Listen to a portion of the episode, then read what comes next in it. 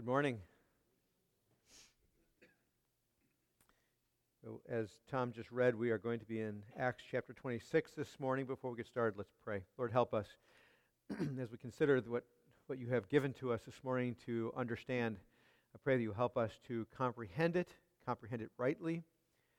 And Lord, I pray that your Spirit will work in our lives to not just comprehend it rightly, but to, to consider it, to uh, understand it as truth, as your truth. And Lord, I pray that your Spirit will use it in our lives to transform us and help us to continue to grow in you and worship you and value you and, and um, remember who you are. So, Lord, glorify yourself in our study this morning. In your name I pray. Amen. Acts chapter 26, of course, as we already know, because we've worked through chapters 1 through part of uh, chapter 16, I'm sorry, chapter 26, verse 1 through chapter 26, 14, at least part of 26, 14. Um, we know that right now Paul is, is a prisoner. He's giving his defense after he gave it before Felix, and then he gave it before Festus. He also has given it now before the crowds um, uh, once, and um, of course before the leaders, the Jewish leaders, as well, numerous times. We're in the middle of his presentation of his defense before Agrippa. And it is interesting, as we've looked at it up to verse 14 of 26, we're discovering that, that this is becoming really the, the core passage on his defense of the gospel of Jesus Christ. And what we'll find today, in continuing in verse 14, is even, I would argue, more stunning than what we've seen up to this point in time. Now, hopefully, this material we talk about is not new to us, but if it is, that's okay too. If it's not, then repetition aids in learning. But I hope that you will find the study this morning to be uh, challenging and, um, and um, encouraging at the same time. It is full of hope, uh, but obviously we cannot have hope without pain, and so we need to hear both of them. So, with that in mind, we're only going to look at one phrase this morning. I know we've been jumping over a lot of verses at a time, uh, last week we did 13 and a half verses. This, this morning we're only going to look at one phrase, and that's where we're going to camp. Now we're going to look at it in its context and everything else, but we're going to focus on one phrase. And the phrase is found in verse 14. The phrase is, as Jesus speaks to Saul on the road to Damascus, it is hard for you to kick against the goads. That's the passage we're going to look at this morning. Uh, and I think the reason why we're going to look at this passage exclusively or focus on this passage is because I would argue that if we understand this passage rightly, it is going to bring a lot of clarity onto the gospel of Jesus Christ in ways that perhaps we haven't thought about before. Perhaps we have, but it hopefully will bring much more, co- much more coherence to our understanding biblically of the gospel of Jesus Christ. Um, it's an interesting passage from several reasons. Number one, I've read a lot of commentaries on Acts over the years, including in preparation for our study here in the book of Acts uh, in our current study.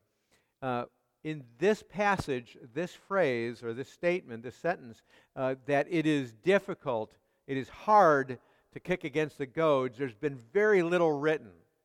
It's interesting. Very little uh, real wrestling with what does Jesus mean when he says to Saul, it is hard to kick against the goads. Um, what has been said about the statement, it's hard to kick against the goads, is typically either um, merely a historical explanation of what the text actually means historically, which we will talk about, or it's that and a, a brief statement that the idea of kicking against the goads is the idea of Saul persecuting the Christians or persecuting Christ, the previous statement. Saul, Saul, why are you persecuting me? Sometimes it's just that last say, statement. Sometimes it's the first one, sometimes it's the first and second one, and sometimes it's only the second one. It's just focused on um, the difficulty Saul's going through in, in persecuting Christ. I would argue it's something vastly different from that. In fact, I would argue it is what Jesus is doing is very, in his, in his sta- question and his statement, very different from that. But let's start out with just a historical understanding. What does this mean? The raw statement. It is hard to kick against the goads. What does it mean? We got to ask ourselves, what does it mean to kick against the goads? And we also need to ask ourselves, what are the goads? In order to understand the historical perspective here. So, if I may do so, I'll start out with an explanation of what are the goads. Since he mentioned it's hard to kick against the goads, what exactly are the goads? And by the way, before I answer that question, we need to understand that there are four times in the scriptures that the word goads shows up. This is the only time in the New Testament it shows up. The other three times is in the Old Testament. That, I think, is actually an important point. Um, that it shows up three times in the Old Testament, one time in the New Testament. In the Old Testament, it shows up um, to mainly, uh, one time it's focused on the physical activity of the function of, of the goads, we'll get to in a second. Um, the, the, the second time it shows up, which is actually the first time it shows up chronologically, is the actual use of the goads, what it is used for. We'll talk about that in just a second. Um, but it's, it's, it's focused more not just on its, on its primary use, but a secondary use. So the first one, again, is the primary use. The second one is a secondary use. The secondary use is uh, when a guy uses it in battle and he kills 600 Philistines with it. Um, the other time it's used is very similar to the time it's used here, and it's in, in Ecclesiastes chapter 13. Um, and that's where uh, it's connected to teaching. So goads are connected to teaching. So it's, it's very connected to this passage here. So, what are the goads? In, basically, if I could sum up what goads are in the ancient Near East, if you lived at that time, you were most likely a farmer. In some way, form, or fashion, it was an agrarian society, you were a farmer. Being a farmer, you every year would plow your fields. And if you plowed your fields, you have to use something to plow your fields. What you used typically was oxen. They were strong, they were beasts of burden, they were able to pull the um, the plow through rocky soil and break up the rocky soil in order to plant the crops. However, oxen didn't typically like doing that activity. Oxen really like doing, what do you think? Sleeping and eating. That's like, kind of like what oxen like to do. it sounds like you, Rusty. Sleep and eat. That's what they like to do. So if the farmer was going to plow his field, he had to keep those oxen motivated. And the way he would keep them motivated is he had what was called a goad. He would control the reins in one hand, and in the other hand, he'd have what was called a goad. So, what was a goad? A goad was a long stick or a long rod.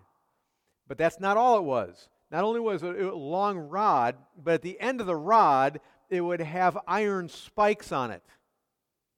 And the iron spikes served a really important purpose because oxen are pretty bullheaded things. And they got a pretty tough skin. So a light tap with a rod is going to do nothing. And so what they would do is they'd put these iron spikes, and they were long spikes, usually a couple inches long. And they would take that rod as they're as they're back by the plow, and directing with their reins the, the uh, oxen, they would take that goad and they would hit the side of the, the rump typically, they would hit the, the side of the ox to spur them on. Get the picture? Because if they didn't do that, what would the ox do? He'd just stand there and do nothing. And if there's anything to eat, he'd just eat. So they would hit them to get them to move. And if they had two, they'd hit on both sides to keep them moving. And they had to do it the whole time. They would hit and hit and hit and hit and hit to keep moving. Unlike horses, where you just kind of make noises and slap the reins to keep moving, you actually had to ab- almost abuse the oxen to get them to move. And that's the goads.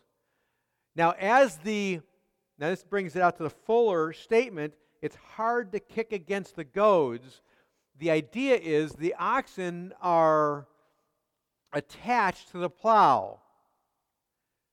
And what they would what they would do is they would hit the oxen with the goads. And what do you think? As soon as they hit the oxen with the goads, what do you think the oxen would do? They would kick. That's what they would do. No, they wouldn't move forward. They would kick. Against what? What would they kick at? The thing that hurt them. And so they kick against the goad. And so guess what the farmer would do? Hit them harder. And guess what they would do? They'd kick harder. And so they'd hit harder.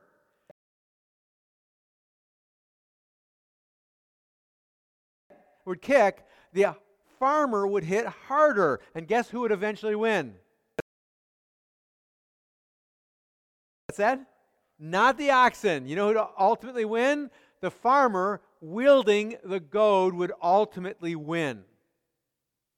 That's the historical understanding. Now, there are times historically when oxen would actually end up getting killed because they weren't, eventually they would die because they weren't, they were all they were doing is kicking and they would never do anything. At which point, they're of no use to the farmer. Does that make sense? They'd be no use to the farmer. And so the farmer would end up just hitting them so much that they would end up bleeding to death. But typically, eventually, they would start to move. It's, it's that kind of understanding that we, we have to remember as we work through this text. When, Paul, when Jesus says to Saul, it's hard to, for you to kick against the goads. You get the picture, what Jesus is talking about, just in the pure basic understanding. What Jesus is saying to Saul is, You are what? Kicking against the goads, right? And who in the scenario is the farmer? God is, right? God's the farmer, and God's wielding what? A goad, right? He's wielding a goad, and what's, what's Saul doing? He's resisting. And his resisting is described as kicking against the goads. Right? He's refusing to do what the farmer is demanding he does. And no matter how much the farmer says, do this, he's not doing it. Make sense? He's not doing it. And no matter how hard the farmer in this case God, is wielding and swinging the goads, guess what? Saul's just kicking. That's what he's doing. That's the under, basic understanding. Interestingly enough, most people don't go beyond that, that, that have studied the text. That's where they go, and that's all they go. But I think there's something much more important going on here than just what we just described. There's something dramatically much more important than that. Several things I would say as we look at verse 14. You'll notice we, we looked at it last week, verse 14. Saul, Saul, why are you persecuting me? That's the question. We talked about it last week. And we talked about the whole idea of persecuting Christians is ultimately doing what? Persecuting Christ. We talked about that last week. We don't want to forget that, but we're kind of going to move beyond that at this point. Because I want you to notice something. Jesus is asking Saul a question, isn't he? That's pretty obvious. Last week's text, we saw that. Jesus is asking, Saul, Saul, why are you persecuting me? I would argue that after Jesus asks the question, Why are you persecuting me? he answers the question when he makes the statement, it is hard to kick against the goads. That's not merely parallel communications, it's a question and an answer. He says to Saul, Why are you persecuting me? Which is a really important question. because the question is very, very much epistemological, which means it's very much dialing into this idea of what's your source of truth. What exactly do you believe? What is driving you? What is fueling you? Why are you acting? Why, why, I'm sorry, why are you acting how you are acting? Why are you doing what you're doing? And his answer is it's hard to kick against the goad, which tells us what, what Jesus is thinking about when he asks the question, Why are you persecuting me? This is really, really important. Because when we ask the question that we looked at last week, why are you persecuting me? It, it, must be answered not firstly from Jesus' perspective, but from Paul's perspective, which will, which will help us to understand Jesus' perspective more when he gives the answer. Because when Jesus asks Saul, Why are you persecuting me? Paul has already, through Luke, laid out why he's persecuting Jesus, why he was persecuting Jesus. He also lays that out in Romans. And he also lays it out in a number of others of his books, why he was persecuting Jesus. Now, he doesn't say, hey, I want you to understand why I'm persecuting Jesus.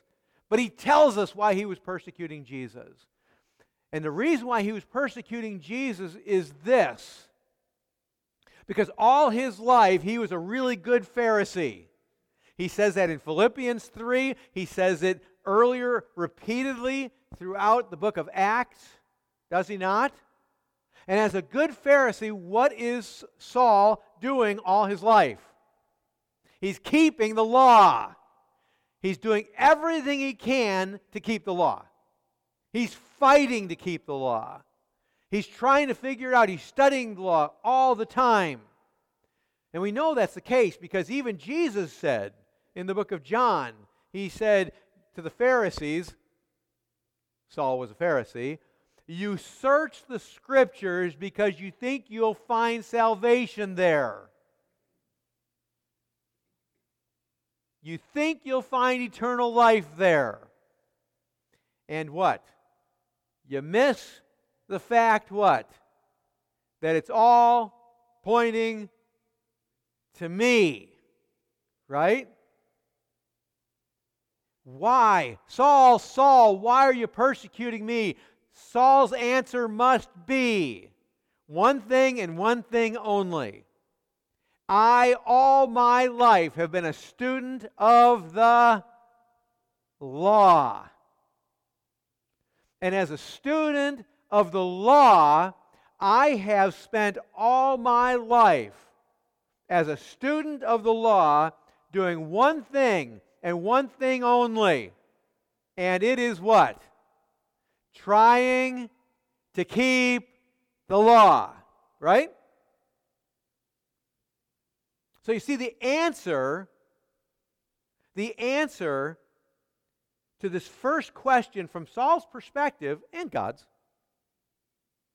Saul, Saul, why are you persecuting me?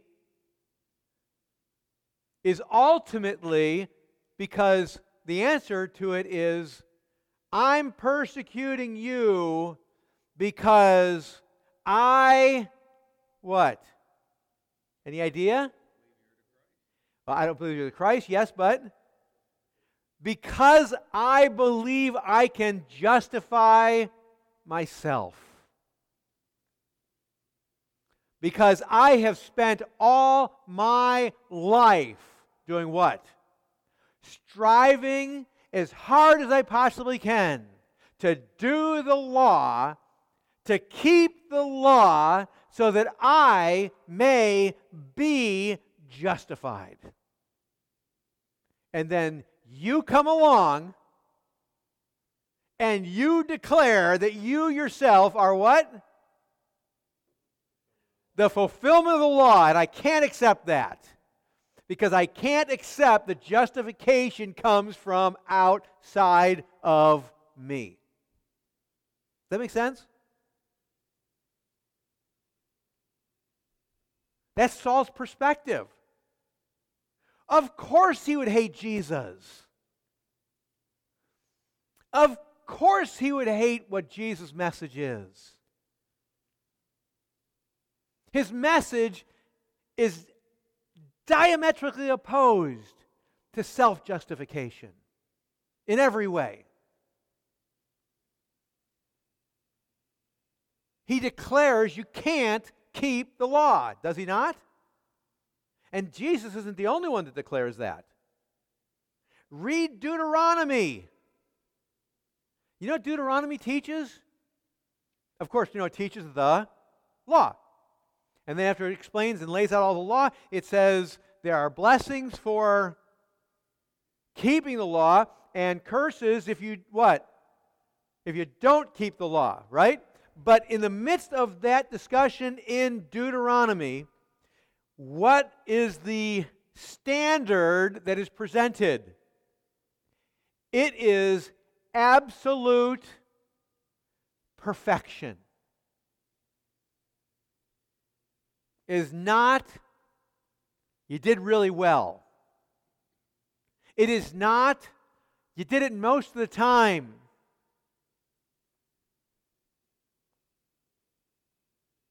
It is not even that you sacrificed to cover up all the times you didn't.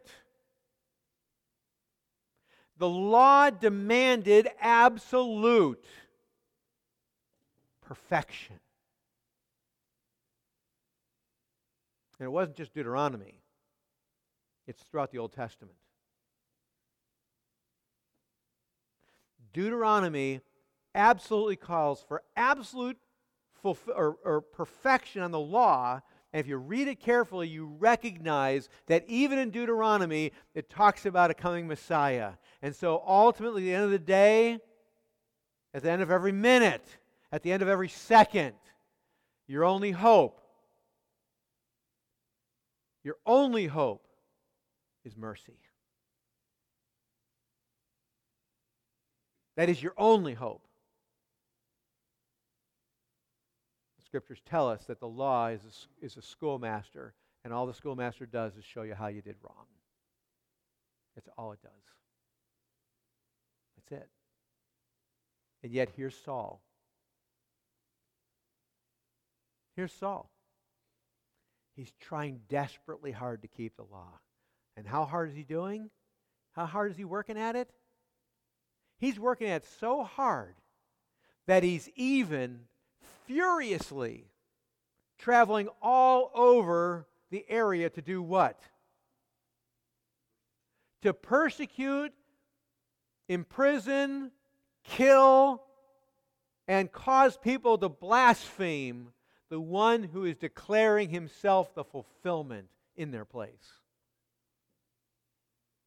He's doing everything he can from his perspective to defend what he believes about the law. in every way. And yet, in all of his raging, in all of his persecuting,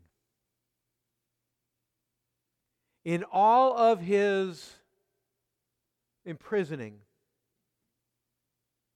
in all of the murdering, in all of the attempts at getting people to blaspheme, Christ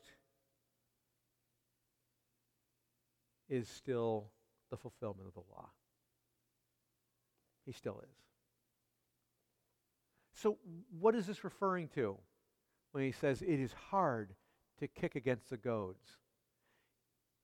Jesus is speaking to Saul after asking the question Saul, Saul, why are you persecuting me? And then stating afterwards, it's hard to kick against the goads. What does he talk about as an answer to that, to, to the question? Jesus is acknowledging everything we just talked about. But when he says it's hard to kick against the goads, Saul, he's saying on several levels, Saul, here's the deal. In all that you're doing, it's useless. It accomplishes nothing. Because here's what the law does, if I may just paint a, a farming picture. We have a field, but it's not like any field you know. It's not like any field you've ever seen. It's not like any farmer's field you've ever observed. This is a farmer's field that's not made up of dirt. It's not even made up of dirt and rock. This is a farmer's field that is just solid bedrock. You get the picture? Farmer has the field, it's solid bedrock. And the farmer has hooked the oxen up to the plow. He's brought him over to the field. And he's hollered at the, at the oxen to plow. How that's, how's that going to work out, do you think? It's absolute futility, isn't it? And so you know what the farm, you know what the farmer does? Farmer's got the reins, and the farmer's got the goad. You know what the farmer's doing? He's hitting the oxen to do what? To plow. Right? And the oxen does what? He can't move, he can't plow, right? He can't break up that ground. He doesn't have a hope of breaking up the ground, does he? And so he does what? He kicks against the goad. And the farmer swings that goad harder. And he kicks harder. And the farmer swings harder and yells more. And he kicks harder. And he's bleeding. And in this case, he's even trying, the oxen is trying to go through the field. But the plow just won't move. Does that make sense? The plow won't move. It cannot cut through the rock. It cannot turn over the bedrock. No matter how hard the oxen tries, he never moves an inch. And the farmer just sits there and swings the goad. You get the picture? And all the oxen does is what? Kicks against the goads. And this gets to the point of what Jesus is trying to say here. The law was never intended to cause the, pl- the field to be plowed. It was never intended to. The field can't be plowed. Can it? Can it? It cannot be plowed. It has no hope of being plowed. It's hard bedrock. No matter how hard the farmer swings the goad, it will not be plowed. No matter how hard the oxen responds to the swinging of the goad, the field will not be plowed. That oxen will stand there all day, straining pull the plow through the field. And at the end of the day, it has done no good. And that's exactly what Jesus is saying to Saul. Saul has become convinced that he can plow the field. He's become convinced that the law tells him how to plow the field. and to turn the field over.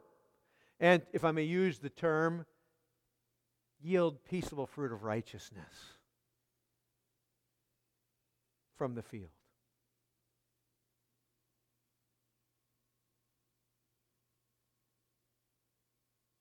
But no matter how hard Saul pulls, no matter how hard he pulls, he will spend his day kicking against the goads. That's all he will do. He will accomplish nothing.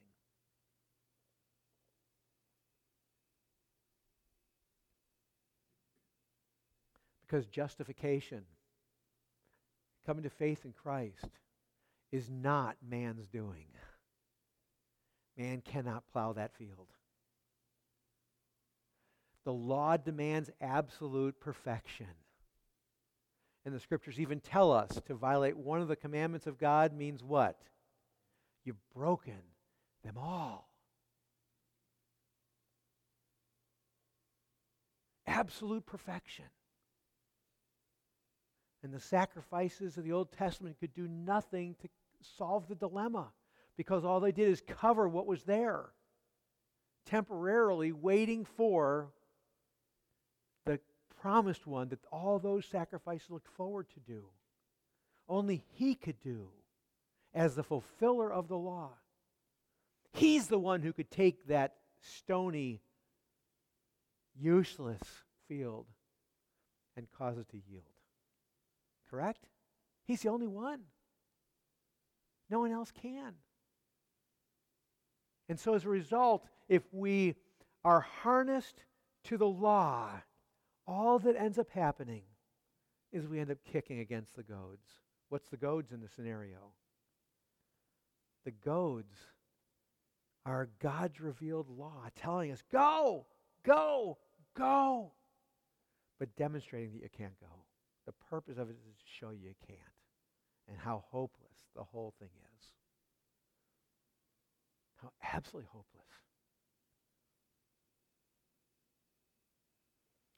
Saul has found at the end at the end at this time in his life he's found that all he has done what Jesus is saying to him is Saul all you've done is kicking eh, you kicked against the goads and how hard was that you've accomplished nothing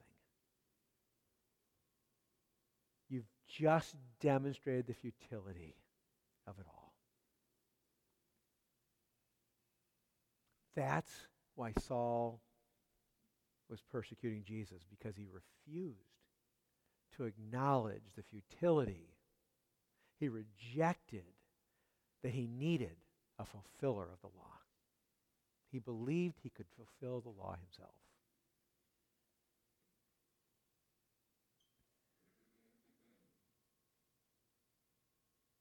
It's really important that we understand this. We talk about salvation as in justification, we need to desperately understand, and I hope we get this because we've talked about it and talked about it and talked about it, that there is nothing that you and I can do to be saved. There's absolutely nothing we can accomplish. And this gets to the very core of the gospel. The gospel is both bad news and good news. The bad news Saul, all you've been doing is what? Kicking against the goads. That's all you've accomplished in your life up to this point in time is you've kicked against the goads. You've, and all that you've done has made no eternal difference. The field is just as hard and just as solid as it always was. It's bad news, isn't it? And there's nothing you can do about that. And the law has clearly demonstrated that. Which is why in Philippians chapter 4, he said, I count those things as what? Dung.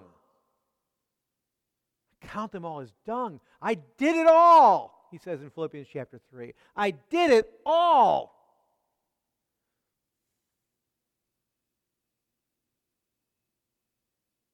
Nothing.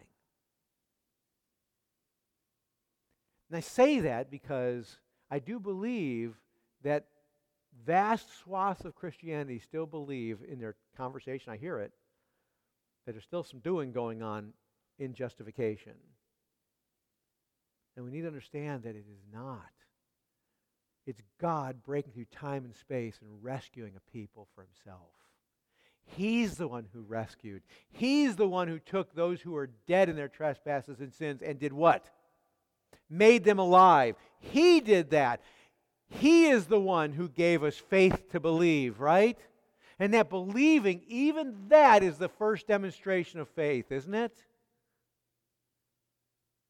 My believing doesn't cause me to be saved. It is a demonstration that faith was brought to me. It's a demonstration that He made me alive. I don't become alive because I believe, I believe because I was made alive. The distinctions are important, friends.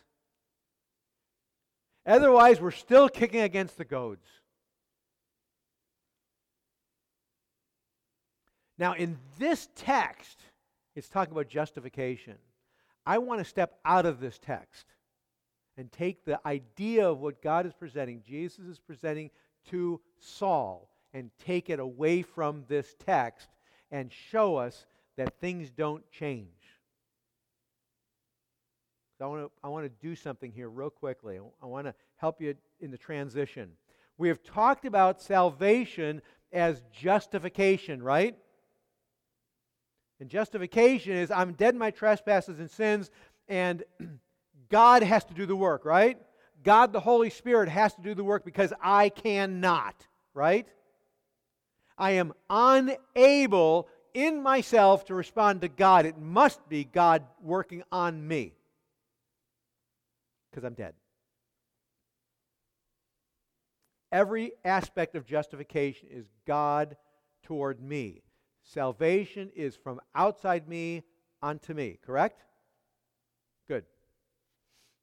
I want to remind you when we talk about sanctification, I want to remind you that that also has been referenced throughout the scriptures in the New Testament as salvation.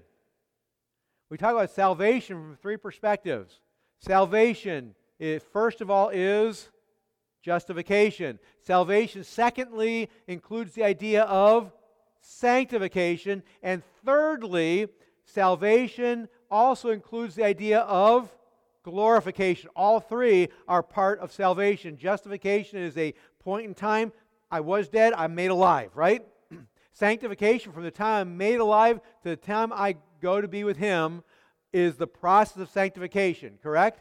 And then lastly, that we just mentioned it, glorification is when I am transformed, I am translated, I am taken from this world into glory, and I am changed, right?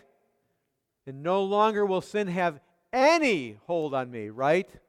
in any way, form, or fashion. It will no longer have any effect on me. It will be absolutely in every way removed from me, and I'll be made like Him. Amen? Woo, for that day. I want to camp on the sanctification thing today. Because I am convinced, when I read the scriptures, I am absolutely convinced this statement, it is hard to kick against the goads. In this text, is focused on justification. Clearly focused on justification. And before I get off of this text specific, it is interesting that how Saul responds to it, is that, isn't it? Saul, Saul, why are you persecuting me? It's hard to kick against the goads. Who are you, Lord? I am this Jesus who you persecute. And the moment he hears that, what happens? He's transformed. Because up to this point in time, he's been persecuting Jesus, right? And from here on out, he's going to do what? He's going to follow what he says. He's transformed. Isn't he? He's taken from death to life. And that did not happen once he got to Damascus. It happened on the road to Damascus. Yeah. Yeah. Yes, absolutely. Yeah. Yes, absolutely. No question. No question. Study for another, another point in time, but you're absolutely correct. Here's what I'm convinced of, and I'll lay out my reasoning for why. Christianity today would, well, some areas of Christianity today, when push comes to shove, would absolutely agree with what I just said about justification. I hate to say it, but there's a lot of people who believe, a lot of people in the vast swath of Christianity who still believe that even our justification, we do stuff in, that we have to do things. And I want to remind you that when Jesus said, It is finished on the cross, what did he mean? It's finished, right? It's finished. Which means that justification is not a doing thing, it is a a trusting. It's, it's a finished thing. It, it's finished thing, right? That's what it means. And for a lot of conservative Christianity, they would agree with that. But it's interesting how rare it is to agree that that translates or, trans, uh, or crosses over into sanctification as well. But it does. The vast swath of Christianity would argue that justification is by grace through faith alone. Now, when push comes to shove, you find that a lot of them don't believe that, but they, at least we say that. Salvation, referring to justification, is grace through faith alone, period. End of discussion. That's the big delineator between, or divider between Catholicism and Christianity. But when it comes to sanctification, everything goes south. Because in the vast realm of Christianity, in sanctification, and I was there for a long time myself, I believe that justification is by grace through faith alone, but sanctification is all about me, what? Doing things. Now, let me pause for a second. Does God command believers to do things? Absolutely, He does. It's very clear. Romans, for example, Romans 12 through 16, Colossians 3 and 4, James, um, uh, Ephesians 4 through 6. I'm just throwing some ideas. It's really clear. There are commands and prohibitions in the scriptures. But you know what's interesting? When you study the New Testament epistles that Paul wrote, you know what you find over and over again? Paul is addressing churches. And when he's addressing churches, nine times out of ten, he's addressing them because they're caught up in what I need to do. And so, what they're doing is they're embracing an idea that was destroyed by Christ in justification. And they're saying, in effect, Christ didn't destroy that idea in our sanctification. And you know what Paul is saying in Galatians, in 1st and 2nd Corinthians, and in a variety of other books that he wrote, epistles he wrote? You know he's saying to them? he's saying to them, it's hard, isn't it? To kick against the goads. Do you realize that's what, Saul, what Paul is saying? It's hard to kick against the goads, isn't it, Galatians? It's really hard. Corinthians, isn't it? It's hard to kick against the goads. That's what he says in Romans too. After chapter 3, from chapter 3 to chapter 11, he says it over and over and over again without using the term. It's hard to kick against the goads. What does this look like?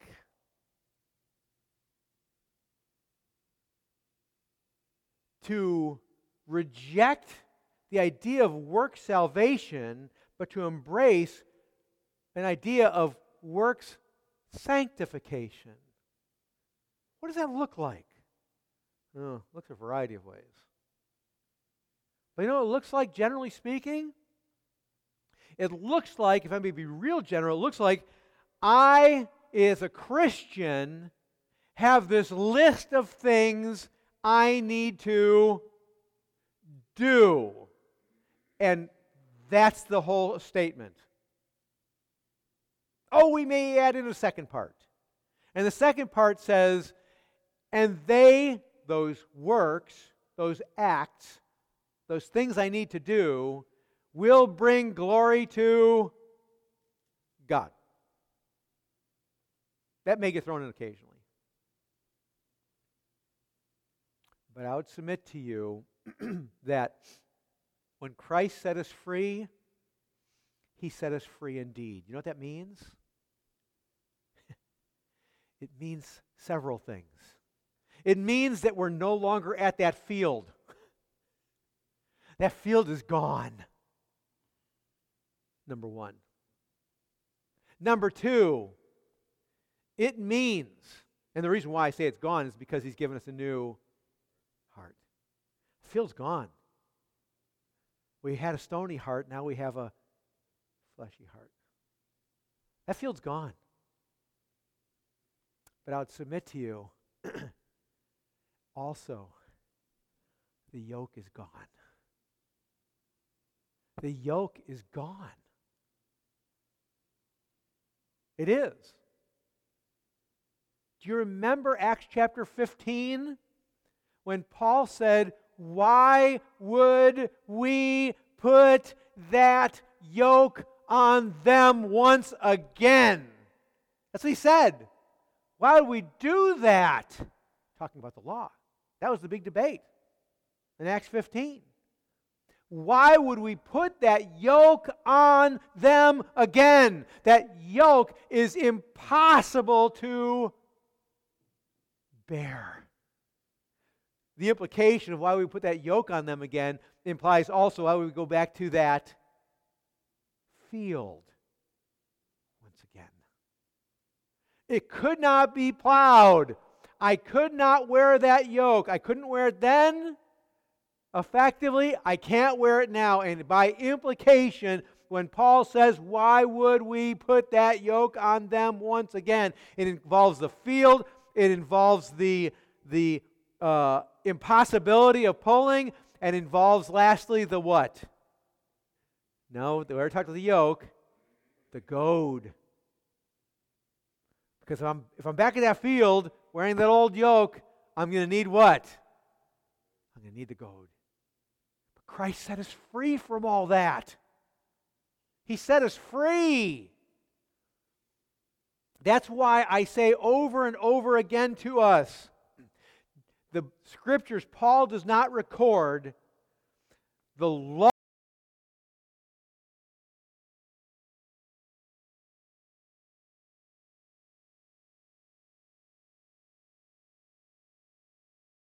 Christ controls me. And Jesus said, My yoke is easy. I'm sorry, my yoke is, I get that all confused. My, yes, my yoke is easy and my burden is light. That's in direct contrast to what? The law. And all that comes with the law the yoke, the goad, the stony field that I can have no hope of plowing. In contrast to that, Jesus' yoke is easy and his burden is light. A lot of people say, well, that's because Jesus is, is in the other side of the yoke. I get that, but it's so much greater than that. It's so much greater than that. It's a different field. It's a dirt field. It can actually be plowed. Seeds can be planted there. They can grow and flourish and bear fruit. His yoke is one of grace. And that's why Paul says the love of, love of Christ controls me. You see, the point that Paul is trying to argue throughout his epistles is this one of the many points. Even in sanctification, just like justification, even in sanctification, it is a done thing. Do we have to do in, just, in sanctification? Yes. We cannot do in, in justification. Do we have things to do in sanctification? Yes. On one level, we don't want to minimize it, deny it, overlook it. We don't want to do that. However, we need to keep the order correct if we are going to get this. Paul made it, and I've already quoted, I'll quote it again. Paul made it so clear when he said, The love of Christ controls me. He made it so clear. What he means by that is for a believer, for a true believer, the focus of the true believer is not on what he needs to do. It isn't. It wasn't, it isn't, it never will be. The focus of a believer is not upon what he needs to do. The focus of a believer is in who his Redeemer is. That's the focus of a believer. And we could fall into a trap of saying, yes, so what I need to do is know Jesus better, right? And even that's out of focus. It's out of phase. It's out of order. Do you realize that? Even that is out of order.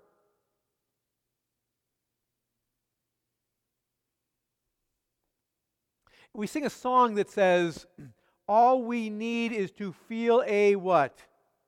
A need of Him. Right? And the next line in the phrase, remember what the next line of the, song is? And this He gives you. So we sing. And this He gives you.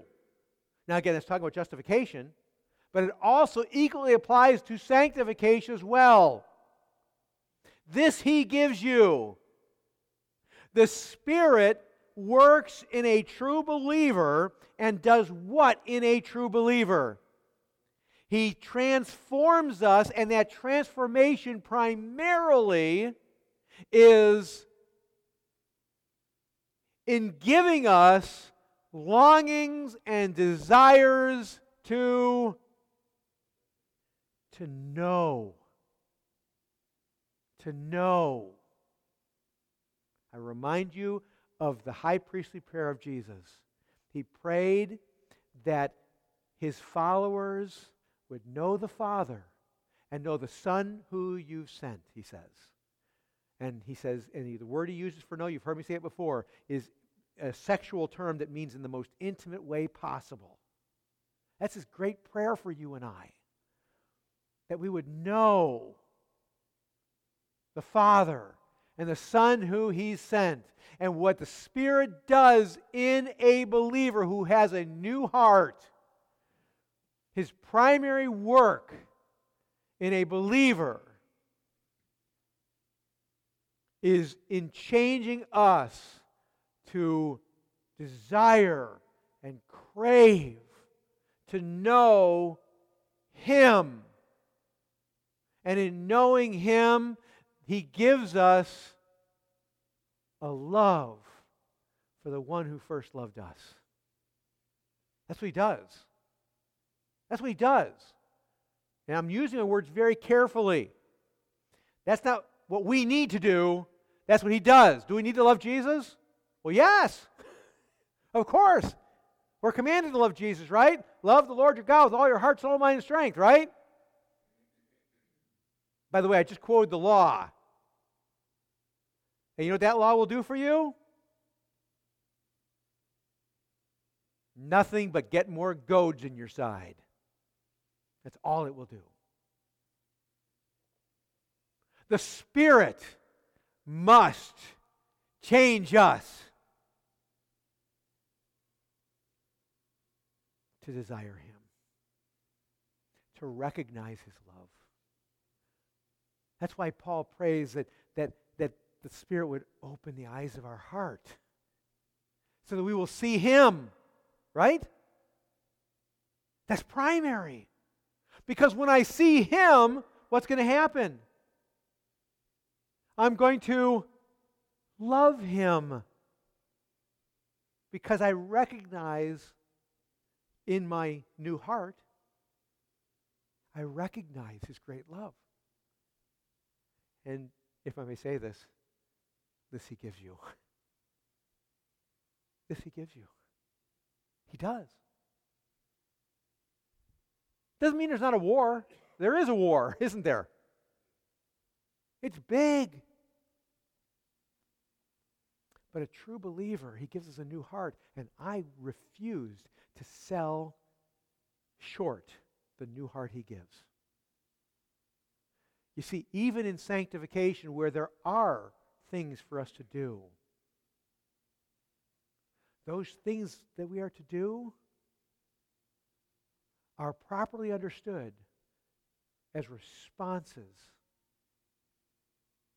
pure and simple, responses to his great love for us. In other words, all the doing we do gain us how much? Nothing. As a believer, all the good I do, all the following of God's law that I do, even as a believer, it gains me nothing.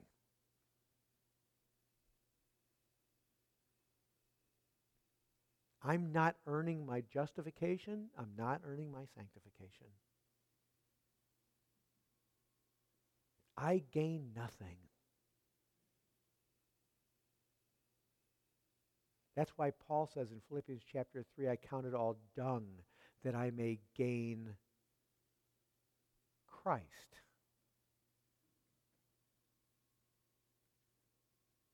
And experience the power of his resurrection, being made like him in his sufferings, that I may attain the resurrection from the dead. Do you notice there's nothing in there about all the stuff he's got to do? Isn't that interesting? There's nothing in there about all the stuff he's got to do. It's not there. And I know the kickback I get, and I've got it many times, is Steve, all that is, you're just preaching antinomianism, anti law. No, I'm not. I'm trying to get it in the right order. I've been very clear. Has God told us what to do and what to not do? Yes. But what we end up doing is we end up living our lives according to what I need to do. And friends, I just got to tell you something. If that's what we're taking to heaven, we're doomed. We are absolutely doomed.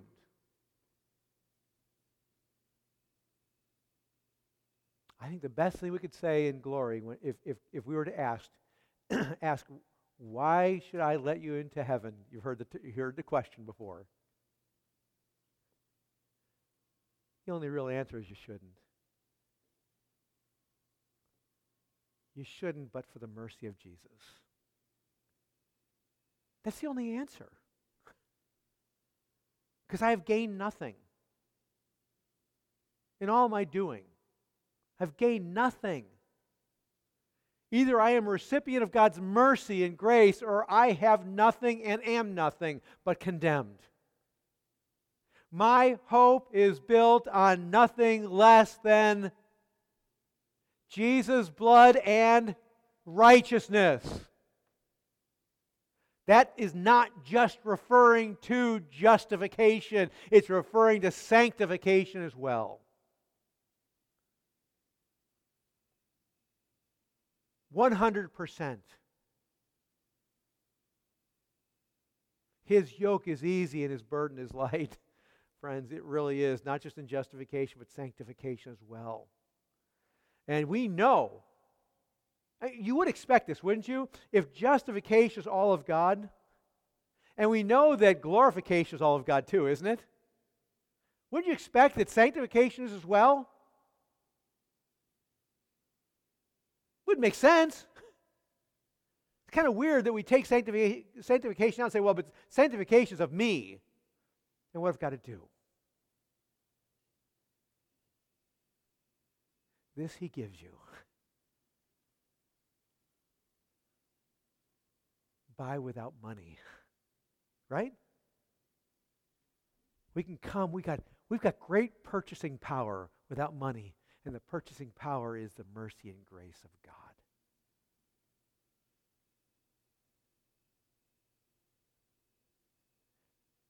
If I may quote Tom, again, same quote I've given many, many times. I know it's not new to him. He stole from somebody else. Even the best of my activities are what? Absolutely laced through and through with sin. I added a few things to it, Tom. It's laced through and through with sin, isn't it? Even my best activities.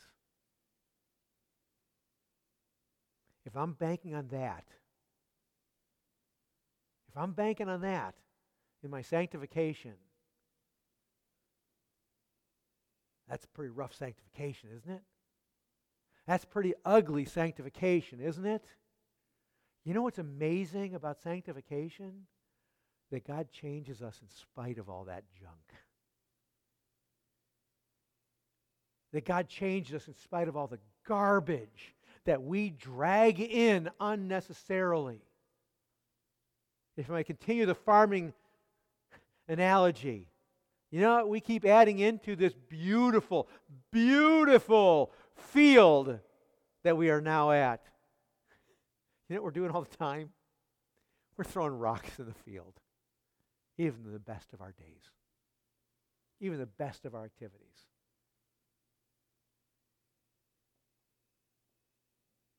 It's only His grace and mercy. It's hard, friends, to kick against the goads.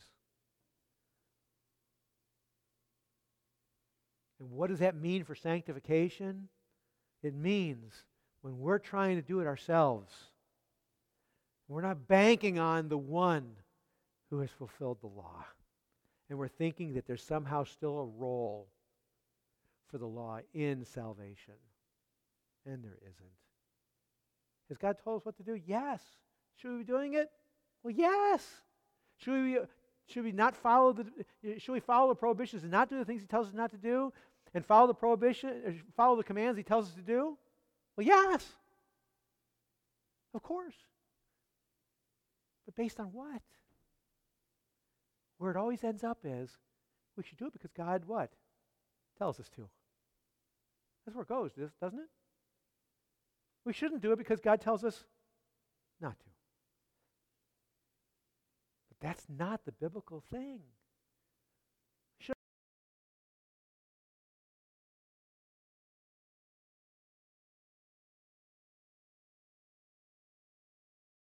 grace. And I want to reflect my love for him in this way. I want to be a reflector of his love, and this is a beautiful way to reflect it. It's an ordained way to reflect it. And even this he does. Isn't it? It is. It absolutely is. We are not saved by works. We are not sanctified by works. And we will not be glorified by works. It is all of the Lord.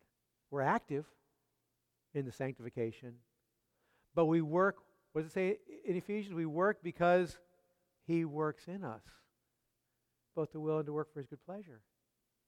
Right? It's tough kicking against the goads, isn't it? I don't know about you. I spent too long kicking against the goads. And it hurts. Doesn't it? It's painful.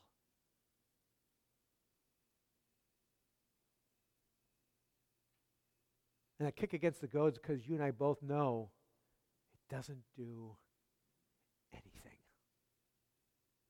It doesn't do anything. Why would we want to go back to that yoke of slavery again? That's what the scriptures tell us. Why do we want to? And the answer to why would we why would we want to go back there? The answer is because we don't know and understand the love of Christ. My hope for the message this morning is that perhaps in you and me, what the Spirit will do. I'm not going to give any idea of what we need to do from here. My hope, my prayer, is that God would open the eyes of our hearts so that we will be enthralled by the Spirit with the love and mercy and grace of our Lord Jesus Christ. Because when we are, you know what's going to happen? That's by the Spirit. When we are, you know what's going to happen? We will follow him.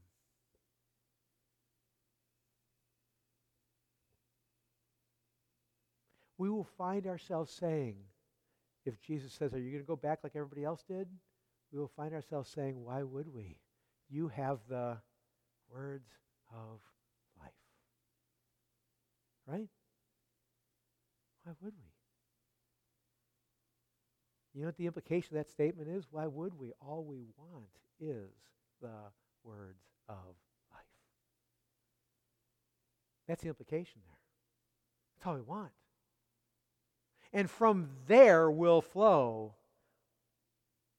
a glorifying of God, a proclaiming of Him, a faithful following of Him. I'm going to close on this one statement Acts chapter 1 8. Once again, declarative. Okay, it's, a, it's a declaration of God, it's not a prescription, right? Not a command. It's a, it's a statement of reality, an indicative, not an imperative. I'll say it all three ways. When the Holy Spirit has come upon you, you will what? Receive power, and the Holy Spirit, when, when the Holy Spirit has come upon you, you will receive power, and you shall be my witnesses in Jerusalem, Judea, Samaria, and the uttermost part of the earth. Right? That's what he said. Again, a command, not a command, is it? Not a command. Is it commanded elsewhere? Yes, it is. But he declares it to be so. The command is based upon the declaration. The command to be witnesses is based upon you will be my witnesses. So, the day of Pentecost, the disciples didn't get together, the apostles didn't get together and say, Well, God has commanded us to preach the gospel, so let's get out there and do it, did they? Is there an inkling of that idea in the text? no. What happened? When they received the Spirit, they had power they couldn't wait to get out. Know what happened? They couldn't wait to reflect the love that they had they recognized to have received. That's what happened. Didn't it? And it's not just there, is it? Do you see any command that caused Stephen to get up and, and preach to people who were about to kill him? No. The love of Christ controlled him. That's what happened. That's what you see everywhere. And I have to say, who has bewitched us? To quote from Galatians. To actually think it's other than that. It's hard. It's hard to kick against the goads. And you know, if we're believers, we know it's true. Don't we? We know it's true. Not just in justification, but in sanctification as well. I bring nothing to the table, ever, but my sin. Everything else Jesus brings to the table for me. let us enjoy the feast, shall we? Let's pray. Lord, help us. we feel it deep within our bones, the need to obey. But we do not feel deep within our bones the reason for the need to obey. We have lost sight of you. We have left our first love. And we ask you to stir up in us the truth. We ask that you will cause us and give us the longing and the desire, the craving for the fountain of living water. because we, left to our own devices, will never drink from the fountain of living water. We need you. I pray for us it will be just like the, the disciples on the road to Emmaus, that our hearts will burn within us for your word, for your truth, for you.